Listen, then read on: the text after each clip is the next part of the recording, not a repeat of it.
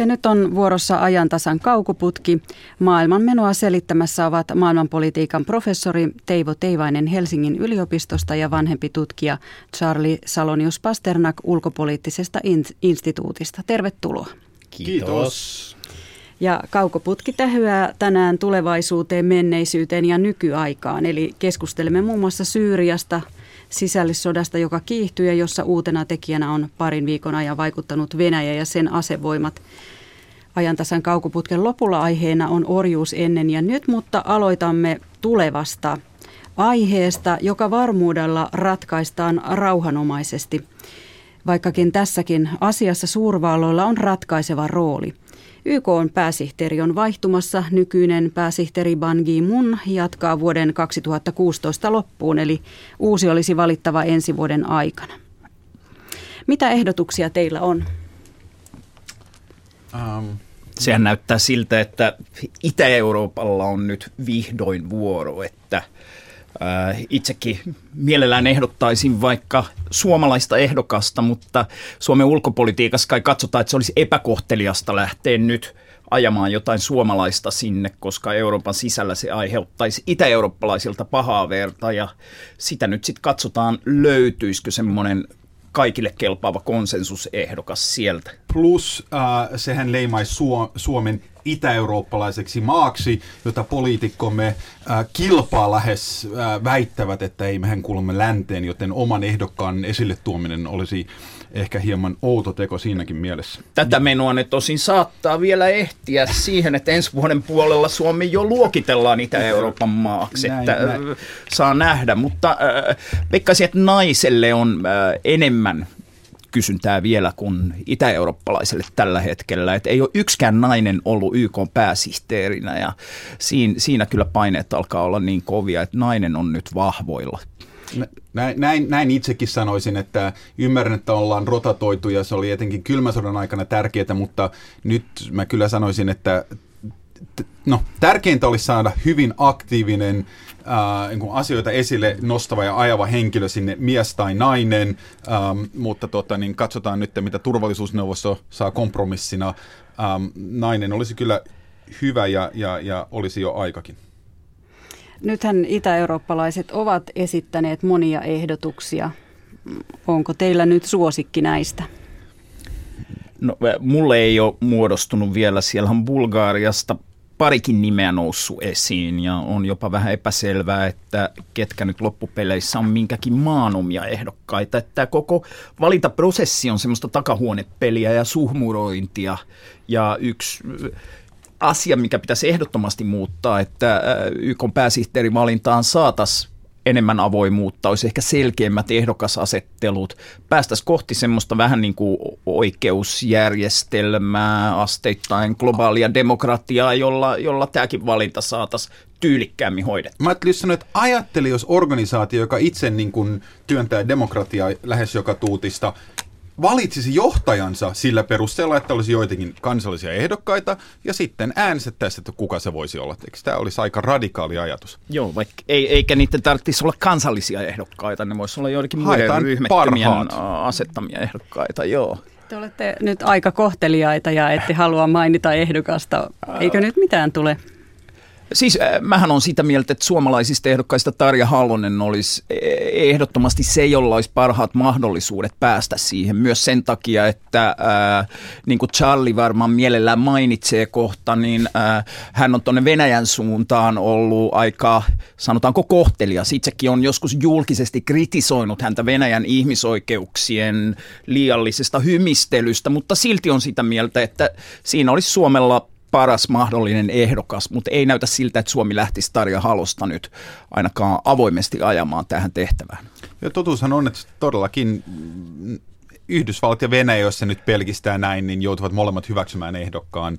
Ähm, yksi nimi, joka nyt on lähes kaikissa listoissa, on tämä Irina Bokova, Unescon tota, niin, johtaja mahdollista. Mä voisin kuvitella, että koska nyt uutisissa näkyy aika usein, että eri maailmanperintö kohteita esimerkiksi Syyriassa ää, räjäytellään, että tämä voisi tulla tällaisen niin kuin symbolista valintaa, että mm, niin kuin, pidetään huolta myös yhteistä ihmisyyden historiasta ja muusta, mutta mä epäilen, että loppujen lopuksi nämä suurvallat, mukaan lukien Kiina tietenkin, niin he päättävät jonkun kompromissiehdokkaan, joka niin kuin minimaalisesti sopii kaikille. Siellä on muun muassa Etelä-Amerikasta kaksi kovaa naista spekulaatioissa mukana. Chilen presidentti Michel Bachelet ja Brasilian Helen presidentti Clark Dilma Rousseff. Mm, Helen nimi, Clark uudesta Seelannista. Nimiä nimi, alkaa tulla. Nimi, nimi, nimi, nimiä on, ja tässä on ne, jotka on niin yleisimmällä listoilla. Ähm, mä voisin kuvitella, että saataisiin vielä sata lisää, jos istuisi ja katsoisi, että ketkä kaikki olisi hyviä, vaikka sitten ehkä poliittisesti mahdottomia eri syistä. Sehän on muistettava, että tapana ei ollut valita YK turvaneuvoston pysyvien jäsenten kansalaisia, että tämä tietysti sulkee ison osan ehdokkaita pois. Vuonna 2017 aloittava uusi YK pääsihteeri saa etensä ainakin Syyrian sisällissodan. Charlie Salonius Pasternak, olet katsellut Lähi-idän karttoja. Miksi? No ensinnäkin pidän kartoista, joka ei ohjelman seuraajille tule yllätyksenä tässä vaiheessa, mutta etenkin lähi ja, ja valitsemani kartta on oikeastaan karttasarja, eli nettikielellä Giffi, joka varmaan poksahtaa Twitter-tililtäni automaattisesti tässä 50 minuutin kuluessa. Uh, Lähidän karttoja on aina kiinnostava katsoa, koska siinä näkee, miten vuosisatojen ja vuosikymmenien aikana ää, nämä eri rajat, jos puhutaan maista, mutta sitten myös hallitsijoista, ää, imperiumeista, miten ne on lähes jatkuvasti muuttunut. Paitsi nyt ottomaanit, jotka sillä alueella ymmärsi, että, että ran, ran, rannat, rannat kannattaa pitää.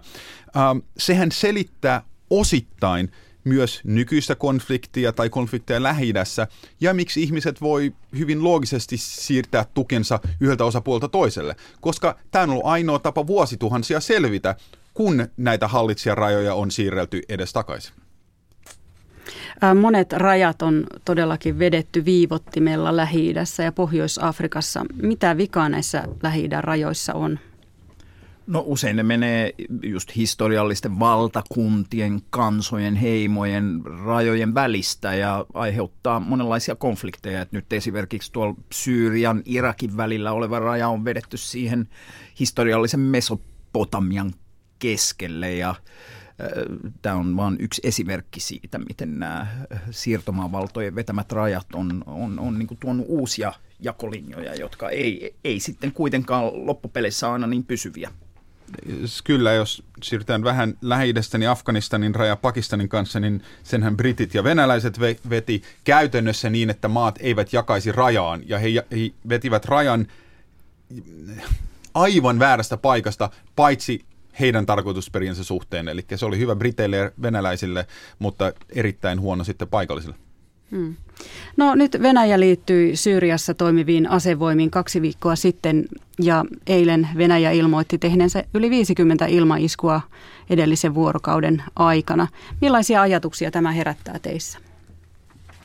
Uh, no, amerikkalaisessa politiikassa on, on tämä wag the dog-konsepti tuttu, eli kun, kun Ukrainassa, Itä-Ukrainassa ei, ei, ei sellaista menestystä ole tullut, kun ehkä Kremlissä toivottiin, niin aloitetaan toinen sota jossakin muualla. Täysin loogisesti siinä mielessä, että tuetaan vuosia kestänyttä liittolaissuhdetta ja niin edelleen.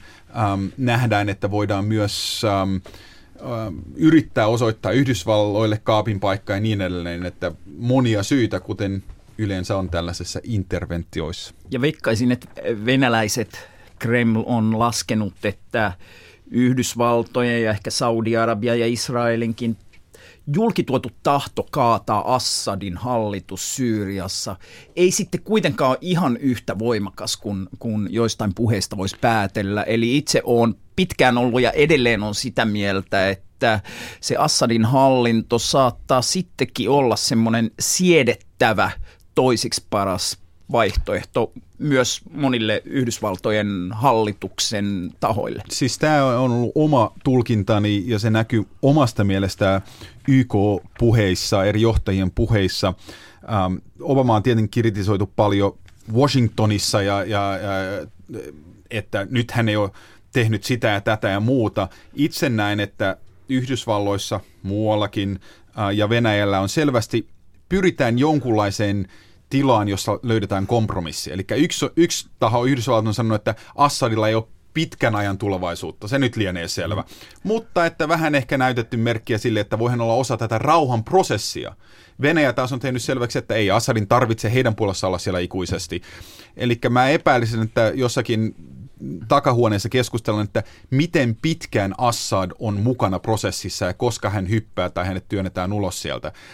Ja se on jo iso askel siihen verrattuna, että mitä, mitä oli hetki sitten edes. Ja siinä mielessä, vaikka siellä on aika ikävän olosta Sepelin äh, sapelinkalistelua, äh, jos siellä niin kuin, äh, Venäjän ilmavoimat loukkaa NATO-maiden alueita ja jos tämmöinen lisääntyy, mutta vaikka Ukrainaan verrattuna edellytykset Yhdysvaltojen ja Venäjän väliselle yhteisymmärrykselle joissain strategisissa asioissa on Syyriassa selvästi suuremmat mun mielestä kuin Ukrainassa ja monessa muussa paikassa, puheista huolimatta.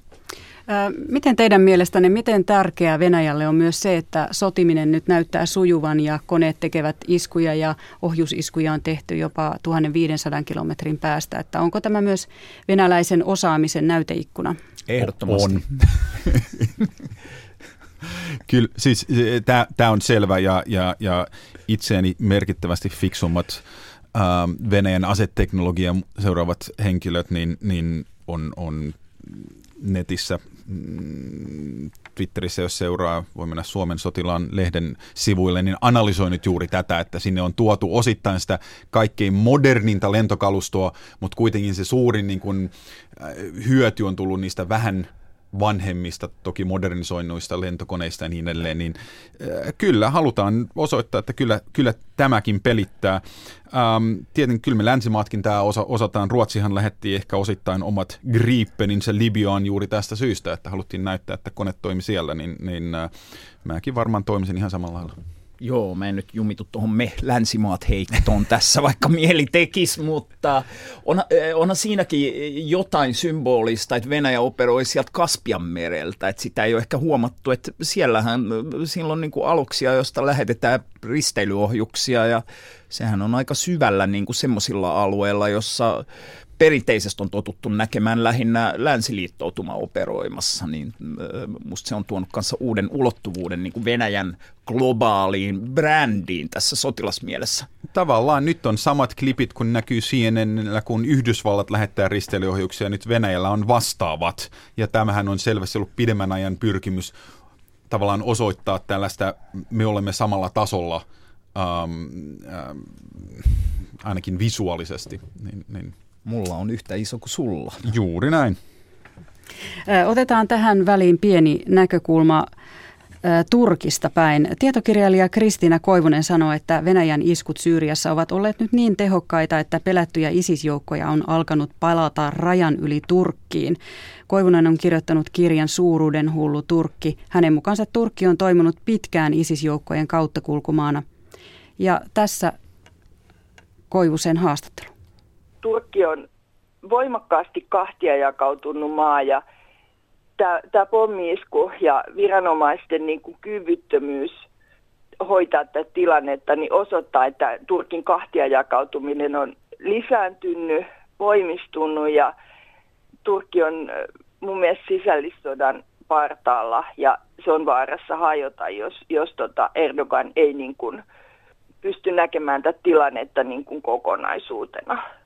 Entä mikä on Turkin ja ISISin suhde nyt? Tässä on nyt menossa niin kuin käännekohta tässä, tässä tilanteessa, että aikaisemmin Turkki ei ole myöntänyt sitä, että se tukee ISISiä, mutta se ei ole suostunut liittymään tähän ISISin vastaiseen kansainväliseen rintamaan, kun vasta ihan, ihan viime viikkoina. Ja toinen, toinen asia, mikä mikä niin kuin tällä hetkellä vaikuttaa ja vaikuttaa ehkä vielä enemmän, niin on nämä Venäjän pommitukset, jotka on niin kuin sotilaallisesti paljon tehokkaampia. Ja äh, ISIS, ISIS on nyt niin kuin, näyttää, näyttää niin kuin siltä, että ISIS on menettämässä asemiaan siellä ja äh, ISISin joukot niin kuin pakenee ja osa heistä varmaankin suuntaa Turkkiin, joka on siinä niin kuin sopivan matkan päässä ja jossa ISISillä on kuitenkin niin kuin monenlaisia kontakteja ja, ja myöskin ISISissä on tuhansia niin kuin Turkin, Turkin kansalaisia taistelijoina. Ja äh, nyt nämä, nyt nämä niin kuin henkilöt pakenee Turkkiin tai ainakin niin kuin osa heistä ja äh, samaan aikaan ISIS on niin kuin katkera Turkille, että Turkki on nyt niin kuin liittynyt tähän ISISin vastaiseen rintamaan ja silloin äh, osoittaa, osoittaa niin kuin omaa vihansa Turkkia kohtaan myöskin. Tästähän Turkin edellinen presidentti Abdullah Gül varoitti jo muutamia vuosia sitten, että Turkista on tulossa äh, lähi Afganistan. Hän käytti tätä sanamuotoa.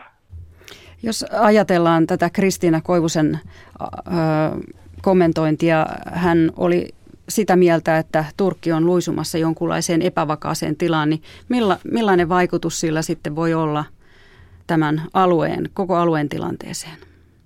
Kyllä sillä on monenlaisia huolestuttavia vaikutuksia. Isomaa, NATO-maa, kauttakulkumaa Eurooppaan, merkittävä mahdollinen liittolainen myös Venäjälle monessa mielessä. Että just tämä Abdullah Gül, johon tuossa äsken haastateltu viittasi, niin sillähän oli käsittääkseni paljon lämpimämmät Venäjäsuhteet kuin näillä uudemmilla hallitsijoilla. Mäkin olin joskus, kun oli Medvedev presidenttinä Venäjällä, niin Medvedev järjestämässä Global Policy Forumissa, jossa Gül oli myös vieraana. Ja kyllä siellä niin kuin Venäjä ja Turkin suhteita lämmiteltiin semmoisella tavalla, että sitä ei ole aikoihin enää nähty.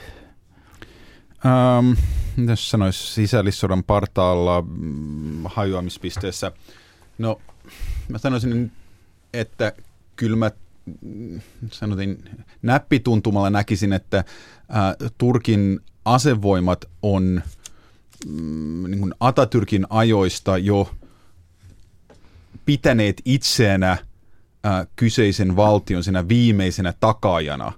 Mä olisin, ja joskus toimineet sen mukana, eli no nyt sotilaallisessa vallankaappaussa, niin kyllä mä näkisin, että se olisi todennäköisemmin kuin että maa lähtee oikeasti hajoamaan. Äh, onhan se mahdollista. Oli pakko tarttua tähän Venäjän pommitukset äh, sotilaallisesti paljon tehokkaampia ei oikeasti saa aikuinen uskoa Venäjän propagandaan noin silmittömästi. Jos laskee vain ihan suoritusten määrässä, niin, niin aika uskomaton tehokkuus pitäisi olla venäläisillä noin viikon ajan, että yhtäkkiä ISIS kokonaisuudessaan tuntisi tällaista pelkoa. Voi hyvin olla, että jollakin tietyllä alueella on herätty siihen, että nyt ää, Assadin joukot ovat liian vahvoja yhdessä Venäjän ilmaoperaatioiden kanssa tai jotain vastaavaa, mutta että Venäjän pommitus olisi aiheuttanut jotain sekasortoa isiksessä kokonaisuudessaan, niin, niin silloin on kyllä uskonut Kremlinin propagandaa aika vahvasti. Ja näin siirrymme toiseen aiheeseen. Keskustelemme orjuudesta, joka ei vieläkään näytä poistuneen keskuudestamme. Aloitetaan siitä, että Britannian pääministeri David Cameron vieraili Jamaikassa pari viikkoa sitten ja siellä kansalaiset toivovat häneltä anteeksi pyyntöä Britannian roolista orjakaupassa. Pääministeri Cameron kehotti Karibian maita menemään eteenpäin ja katsomaan tulevaisuuteen. Miten on, pitäisikö teidän mielestänne Britannian pyytää anteeksi tekojaan menneisyydessä ja maksaa jotain korvauksia? Kyllä anteeksi pyyntöhän on helppo ja kyllä. halpa tapa toimia tämmöisessä tapauksessa, siis halpa edullisen mielessä. Joidenkin mielestä voi olla halpa myös halpamaisen mielessä, että sillä koitetaan päästä tästä pois. Mä näen, että historiallinen orjuus Karibian kohdalla vaikkapa, niin se tulisi ottaa mu- huomioon niissä keskusteluissa, kun nyt pohditaan maailmantalouden, maailmanpolitiikan rakenteita ja sitä, minkä takia jotkut alueet on köyhempiä kuin jotkut toiset. Ja miten siihen Karibialla vaikkapa Haiti, jossa oli vallankumous 1800-luvun alussa, orjat vapautti itsensä. Ja sitten niille sanottiin, kun ne sanoivat, että vapaus, veljeys, tasa-arvoisuus, niin kuin teillä siellä Euroopassa, niin eurooppalaiset, yhdysvaltalaiset orjanomistajat kaikki sanoi, että ei teille, te olette mustia, ei teille vapautta eikä tasa-arvoa. Ja haitilaiset joutu maksaa orjan omistajille ja orman, orjan omistajan valtioille korvauksia vuosikymmenten ajan. Ja tämä näkyy vieläkin siinä, että minkä takia Haitissa, jos tulee joku maanjäristys, joka nyt ei ole sen vahvempi kuin jossain muualla ma- maailmassa, niin miten se tappaa niin paljon ihmisiä, koska siellä on historiallisesti osittain just näiden niin kuin orjuuden aikaisten toiseen suuntaan menneiden korjausten, korvausten takia, jossa orjan omistajille maksettiin korvausta, niin rakennettu tämmöinen systeemi. Että siinä mielessä kyllä, mutta että löydettäisiin niitä yksittäisiä ihmisiä, että koska sinä David Cameron tai joku sun serkku on äh, polveutunut jostain orjan omistajasta, niin saisit henkilökohtaisesti vastuussa, niin ei sitä niin voi tehdä aivan samaa mieltä. Katso, että, ja siinä mielessä olen David Cameronin äh, kanssa samaa mieltä, että tulevaisuuteen katsoen, mitä me voimme tulevaisuudessa tehdä edesauttaakseen, äh, mennä taaksepäin ja, ja, ja katsoa, niin Äh, Yhdysvalloissa tästä nyt on sattuneessa syystä keskusteltu paljon. Äh, ei siellä ole mitään helppoa ratkaisua. Annetaanko rahaa kaikille, jotka jotenkin voivat osoittaa, että heillä ehkä oli äh, joku esi orja. Ähm, ketkä maksavat sen? Veronmaksajat? Miten sitten on ne, jotka koko elämänsä taisteli orjuutta vastaan jossakin pohjoissa osavaltiossa ja niin edelleen, niin mä näen kyllä, että se, se voi huomioida muilla tavoin kuin että nyt ruvetaan suoraan maksamaan tai, tai muuten.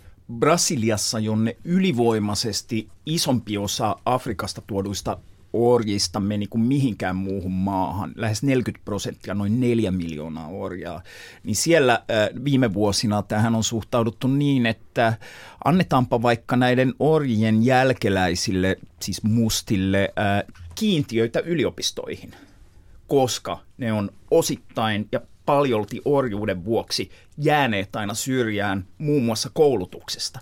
Niin tämmöisillä yliopistokiintiöillä orjien jälkeläisille on, on niin kuin koitettu ratkaista tätä ongelmaa osittain. Jota myös Yhdysvalloissa, jossa on, on affirmative action suunnitelmissa, niin ei, ei, ei vain tähän, mutta myös tietenkin yritetään saada sukupuolijakaumaa ja muita asioita vastaamaan enemmän yhteiskuntaa, niin on sitä tehty. Ja ne on sellaisia asioita, joita voidaan omasta mielestä paremmin, realistisemmin toteuttaa kuin että ruvetaan laittamaan rahaa jonnekin pankkitilille. Joo, mutta Karibiallahan tämä on sikäli eniten läsnä, että se on mullekin, kun mä oon siellä reissailu, ollut häkellyttävää havaita, että nyt ollaan ainoassa maailman kolkassa, jossa melkein kaikki ihmiset on orjien jälkeläisiä. Se on aika rankka niin kuin asia, että sä mietit kadulla, niin kuin, että jotakuinkin jokainen, jonka sä näet, on orjan jälkeläinen. Semmoista yhteiskuntaa ei ole missään muualla. Ja, ja sitten pitää sanoa, että ei pidä unohtaa, että mistä orjat tulivat. Eli jos katsotaan ns. Syy, syyllisiä, niin eikö myyjätkin ole syyllisiä siinä vaiheessa? Eli mitkä Afrikan maat rupeaa maksamaan? Puhutaan ihan lyhyesti vielä nykyajan orjuudesta. Arviot niiden henkilöiden määrästä, jotka ovat tällaisissa – olosuhteissa niin vaihtelevat 21-36 miljoonaan, että siihen sisältyy pakollista palkatonta työtä ja usein väkivaltaa. Mitä teidän mielestänne tämä nykyajan orjuus tarkoittaa? Siinähän yksi, mikä pitää muistaa, on, että joskus tätä nykyajan orjuuskäsitettä käytetään aika löperösti, niin kuin että McDonaldsissa Kyllä. työskentelevät tai muissa huonoissa ikävissä työpaikoissa työskentelevät on nykyajan orjia. Sitä ei tajuta, miten loukkaavaa tämä saattaa olla niitä kohtaa, jotka pohtii tätä niin kuin ihan aikuisten oikeeta orjuutta, jossa mustia tuotiin Afrikasta. Mutta tämän lisäksi on syytä muistaa, että lukujahan on, on, on niin kuin vaikea äh, täsmällisesti tietää, mutta Euroopassakin sanotaan olevan lähestulkoon miljoona orjaa. Ja se on aika häkellyttävää ja se määrä saattaa vieläpä kasvaa. Okei, kiitoksia keskustelijoille. Tässä oli ajantasan kaukoputki. Keskustelemassa olivat kanssani professori Teivo Teivainen ja tutkija Charlie Salonius Pastornak.